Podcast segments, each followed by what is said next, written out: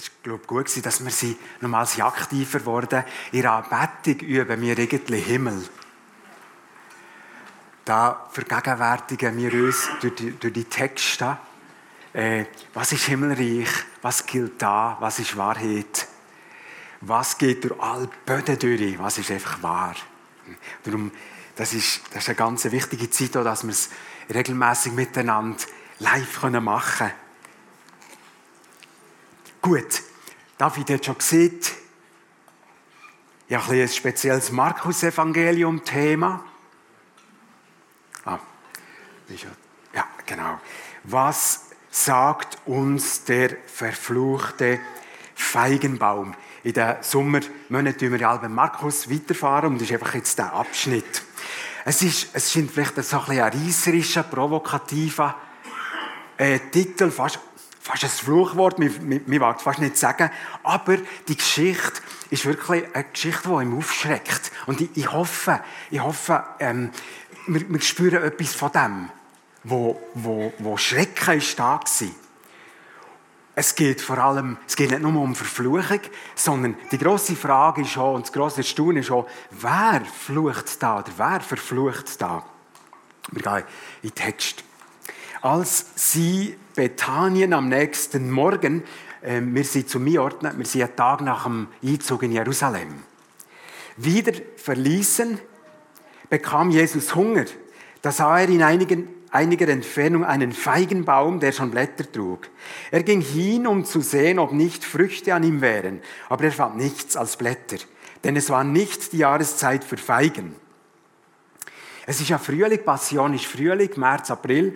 Die Feigen im Orient zweimal tragen, und zwar im Mai, Juni und im August, September. Und Jesus hat hier die sogenannten Frühschoss gesucht, die es eben vorher gibt. Da sagte Jesus zu dem Feigenbaum, von dir soll nie mehr jemand Feigen essen. Seine Jünger konnten es hören, was er da sieht. In Jerusalem ging Jesus wieder in den Tempel.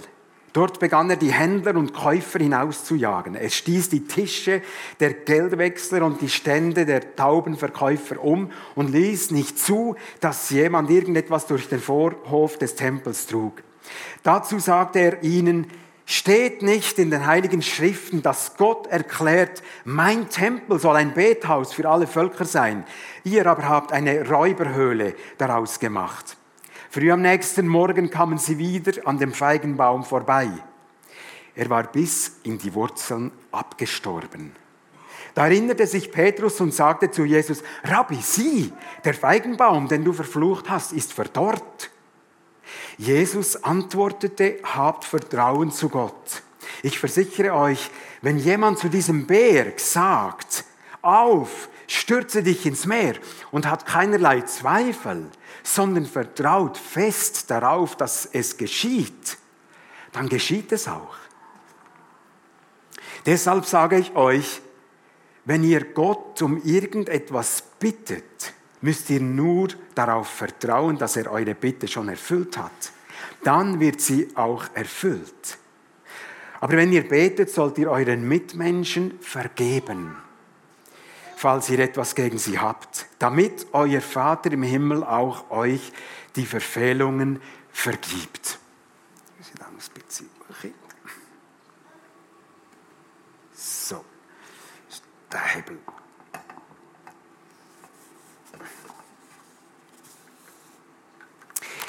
Jetzt haben wir gehört, wer da verflucht. Es ist Jesus, der verflucht. Er flucht. Und wir merken, und vielleicht gibt es heute in unserem Gottesbild einen Ausgleich oder einen Zusatz, der manchmal nötig ist. Jesus hat zwar viel geheilt, viel zugeredet, viel ermutigt, viel geholfen, aber er verflucht hier. Nie mehr soll von dir Feigenbaum geerntet werden. Und am nächsten Tag ist der Feigenbaum, Feigenbäume haben wir ja hier in der Schweiz auch an sonnigen Orten, oder? Und die grossen Blätter gut verschatten. Und am nächsten Tag ist der verdorrt. Bis in die Wurzeln heisst es. Das ist ein Naturwunder. Hier nicht nur ein Naturwunder, es ist ein Strafwunder. Es ist das einzige Strafwunder, das wir im Neuen Testament von Jesus sehen. Und darum ist es sehr auffällig. Manchmal verdorren ja Pflanzen auch ohne Wunder, oder? Ich habe mal einer Lehrerkollegin ihrer so schönen Palmpflanze über ihre Afrika-Ferien betreuen. Und sie haben mir die Töpfe sogar in die Wohnung gestellt. Das wäre gut gewesen zum Gießen.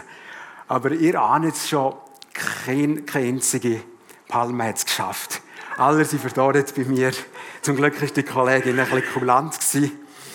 Das war kein Wunder, dass die sie verdorren. Die haben einfach zu wenig gut geguckt. Aber hier war es ein Wunder, dass die sie verdorren, und vor allem in diesem Tempo. In Matthäus 27, das ist eine Parallelgeschichte, die das Gleiche beschreibt, heißt es, und der Feigenbaum verdorrte auf der Stelle. Auf der Stelle. Schon nicht ganz das Gleiche, gell? Auf der Stelle. Und die Jünger bekommen das mit, oder? Auf der Stelle. Jesus hat etwas gesagt und es ist geschehen. Oder eben, beim Petrus merkt es am nächsten Tag. Und jetzt, bevor ich weiterfahre, liebe Gemeinde und liebe Gäste, was will uns diese Geschichte echt sagen? Ich habe ja den ganzen Teil gelesen. Es gibt ja so 3 Teile, oder? Die Verfluchung und dann der Mittelteil, Tempel und nachher der Schluss quasi, wo Petrus Jesus so mit Spiel bringt, mit der Frage, hast du gesehen, er ist jetzt wirklich verdorrt. Was will uns die Geschichte echt sagen? Überleg mal. Und vielleicht kannst du dem Nachbar, wenn du ihn kennst, ein Stichwort sagen, was du denkst, das will uns hier 2000 Jahre später die Geschichte sagen. Warum steht die Geschichte in der Bibel?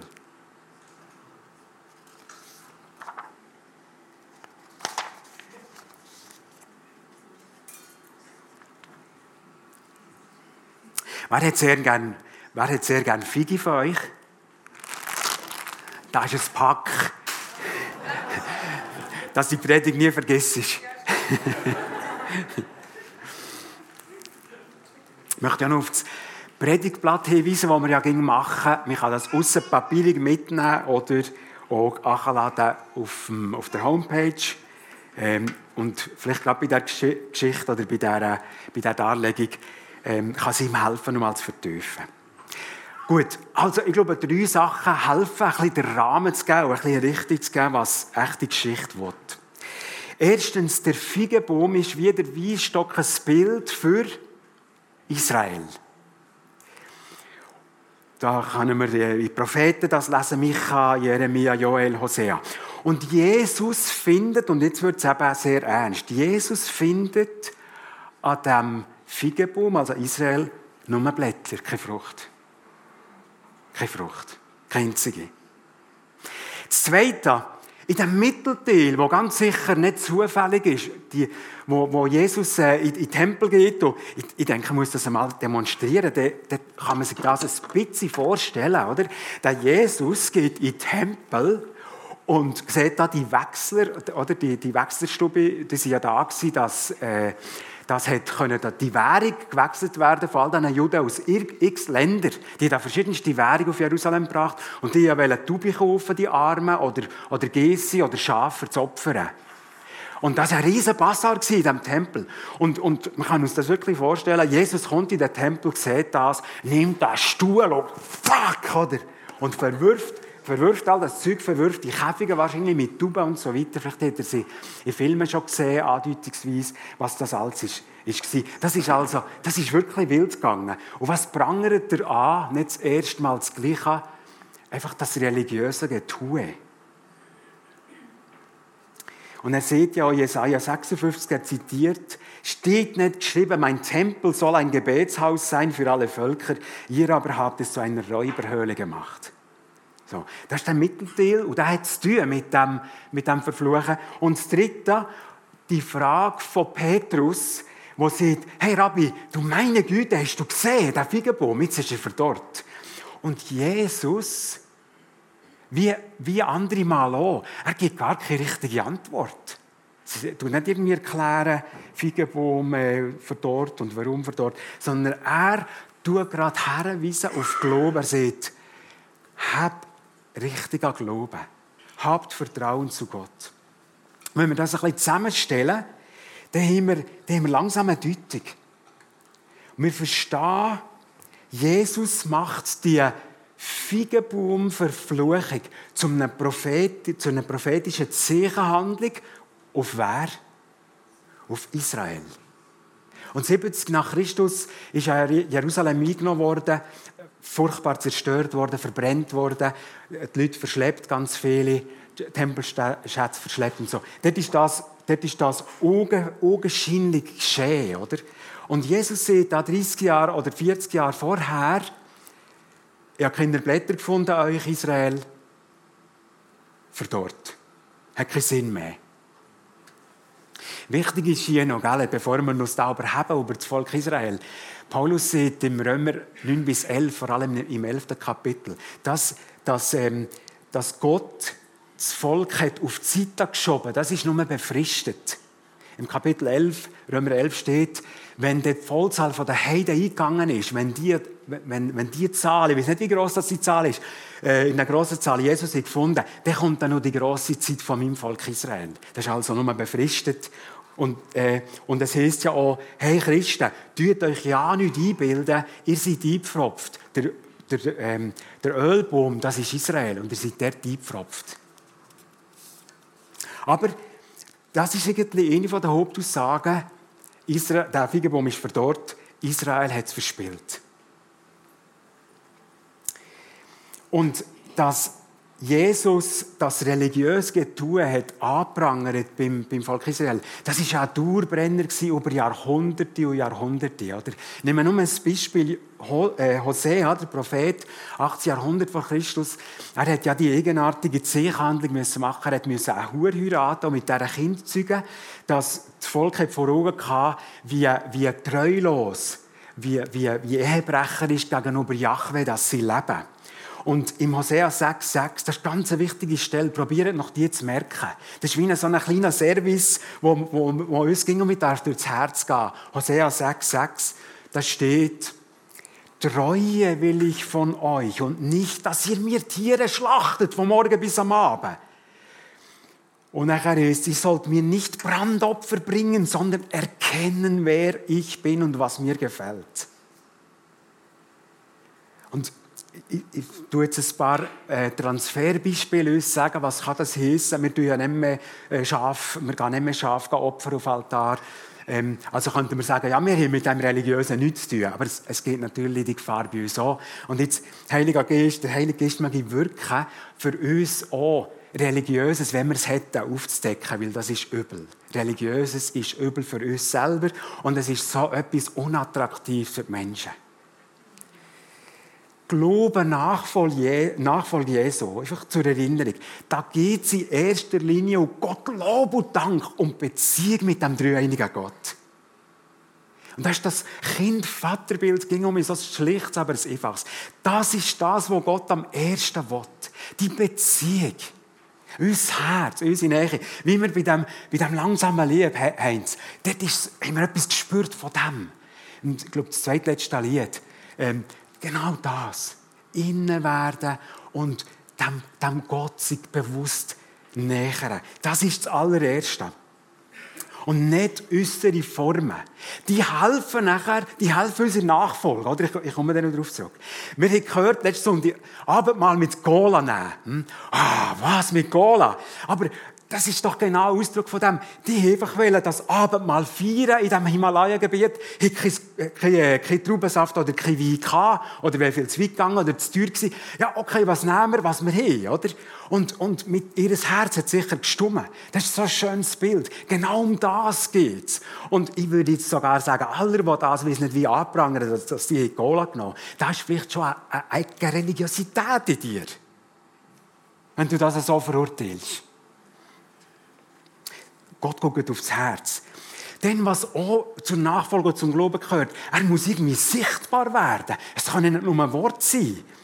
Und da sieht Jakobus, ja, zeig mir die Glauben ohne Werk. Weil du siehst, ja, Glauben ist das Wichtigste. Ausleben, okay, so. Und das seht ihr nachher, und nicht zeige dir der Glaube, mein Glauben aufgrund meiner Werke.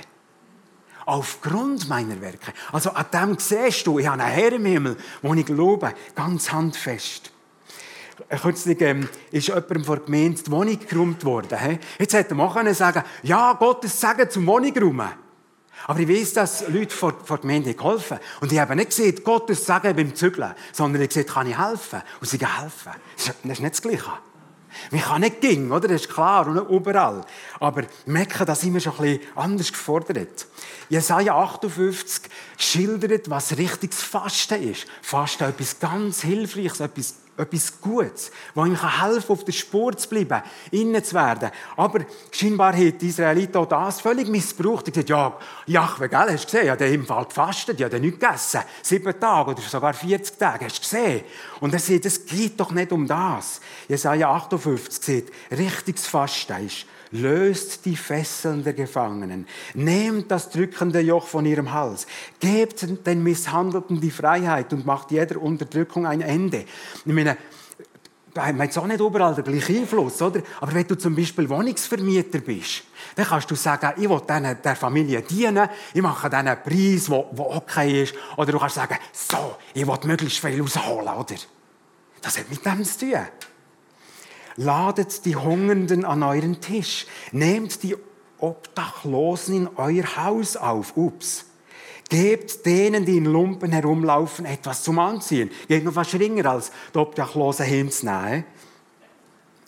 Und helft allen in eurem Volk, die Hilfe brauchen. Dann strahlt euer Glück auf wie die Sonne und so weiter.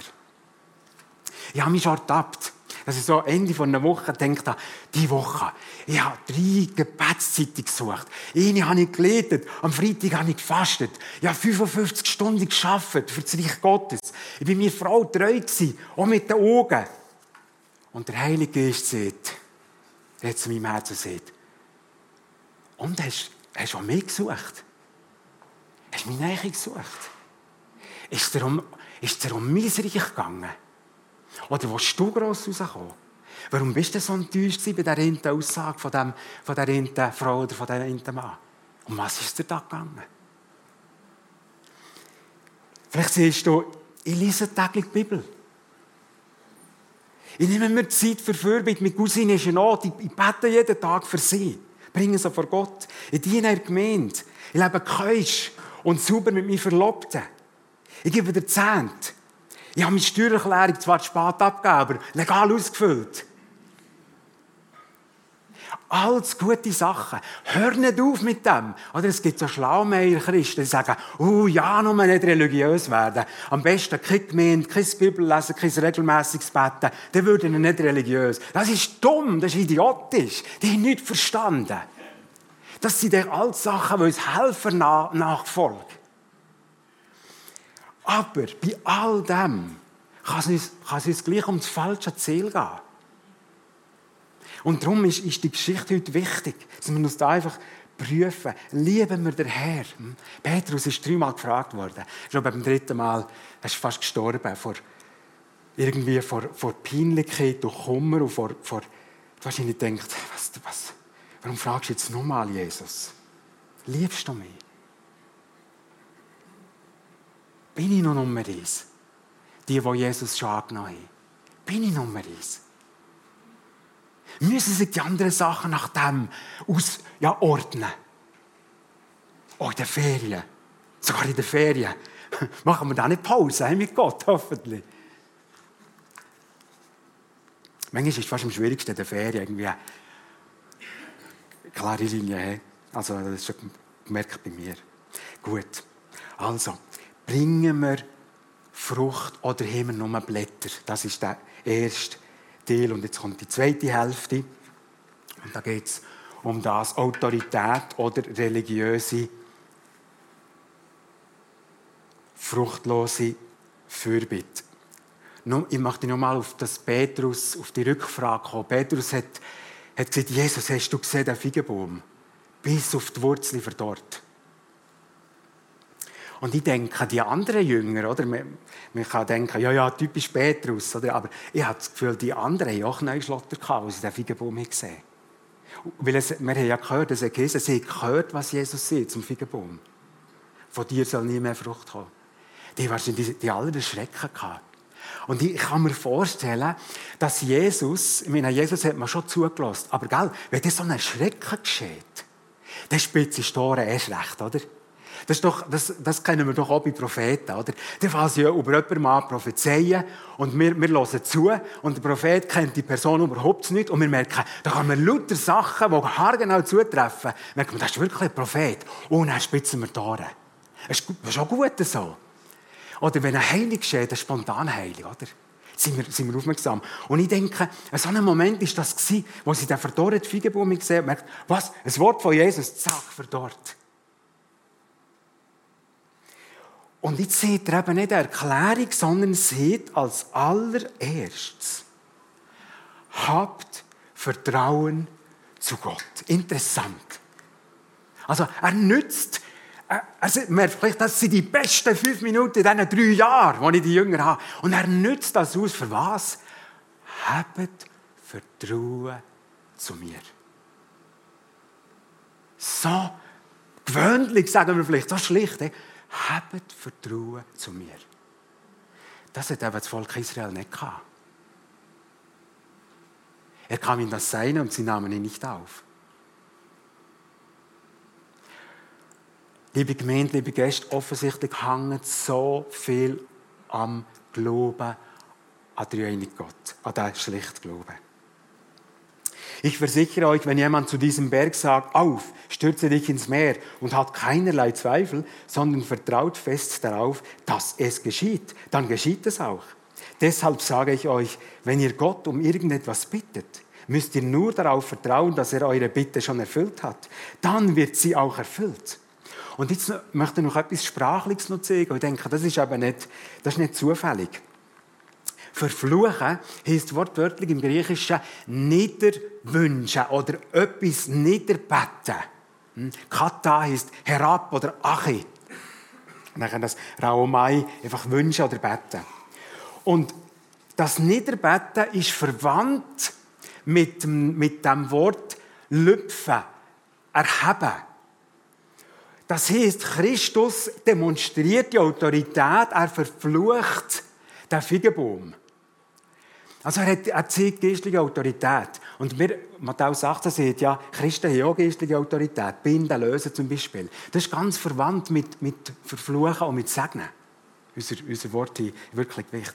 Und jetzt seht ihr eben in diesem Moment, jetzt seht ihr, ich habe den verflucht und seht, und so wie ich jetzt den Feigenbaum habe verflucht durch die Autorität, ihr gleiche Autorität könnt ihr zu einem Berg sagen, oder wenn ihr eben, das ist ein Bild natürlich, wenn ihr ein Anliegen habt, erhebt ihr, und jetzt kommt das Lüpfen, oder? Das Wort Lüpfen, das verwandt ist mit Niederbeten, genau das gleiche Gewicht, wenn ihr betet, wenn ihr die Autorität nehmt und sagt, Berg, versetz dich. Problem versetz dich. Problem löst dich. Also, das habe ich neu entdeckt, das habe ich sehr bemerkenswert gefunden, dass Jesus sogar in der griechischen Sprache noch so kann verstärkt werden. Genau gleich, wie er den Feigenbaum verflucht, so hat die Nachfolger Jesu Autorität. Und wir kennen ja schon so Stellen, oder? Jakobus 1,6, er bitte aber im Glauben, wenn man Fürbitte tut, ohne irgend zu zweifeln, denn der Zweifel reicht einer Meereswoge, die vom Wind bewegt und hin und her getrieben wird. Das wollte mir schon nicht, aber manchmal ist es noch schwierig. Oder Johannes 15,7, Zwiestock-Gleichnis, wenn ihr in mir bleibt und meine Worte in euch bleiben, das ist sicher auch, wenn ihr in meinem Namen betet, in meinem Willen bittet, so werdet ihr bitten, was ihr wollt, es wird euch geschehen. Und Thomas Hansen hat vor ein paar Wochen 1. Johannes 5 predigt, dort war ganz etwas Ähnliches drin. Gar nicht wohlverstanden, nur nicht, dass wir uns da falsch überheben. Wir können nicht heilen und wir selber können nicht lösen und binden. Christus in uns. Und dann habe ich kürzlich einen hilfreichen Vergleich gehört. Wenn jemand sagt, ich fliege auf Rom, dann stimmt das irgendwie nicht, weil wir haben nicht die Fähigkeit zu fliegen. Niemand, kein Mensch. Also höchstens nicht sein, oder? Aber im Flüger kann ich es.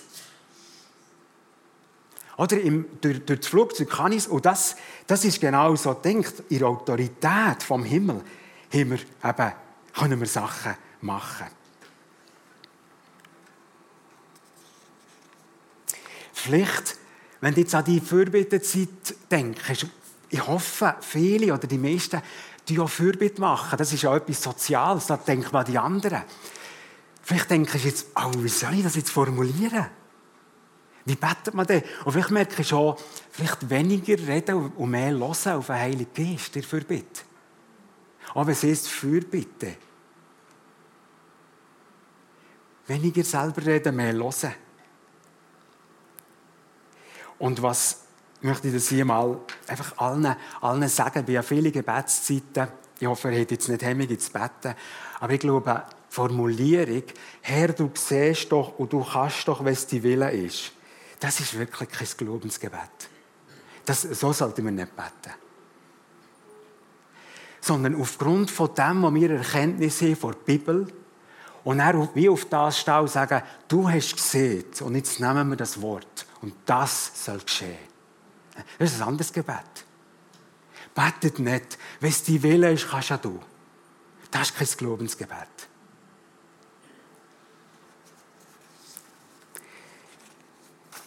Und am Schluss kommt noch, ging um einen wichtigen Punkt bei Fürbitte, wir sollen vergeben. Wenn etwas zwischen uns ist, wir sollen vergeben.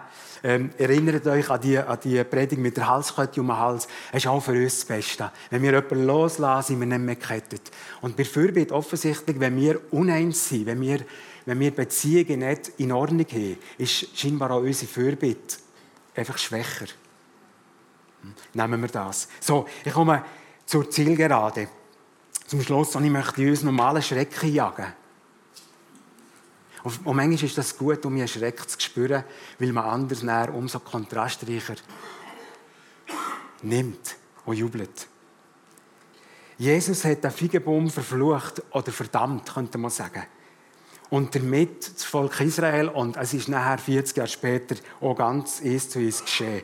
Er hat ausgedrückt, ihr seid durchgekippt. Jetzt ist definitiv Volk Israel in Türigkeit. Jesus richtet. Gott ist auch Richter. Gott ist auch Richter. Auch von unseren Gedanken.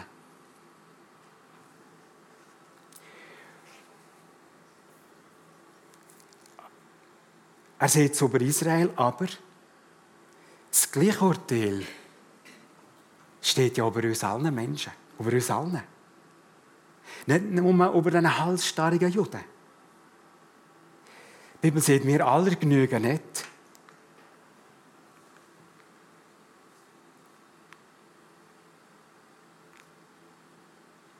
Und er macht eben keinen Unterschied, es steht am Römer 3.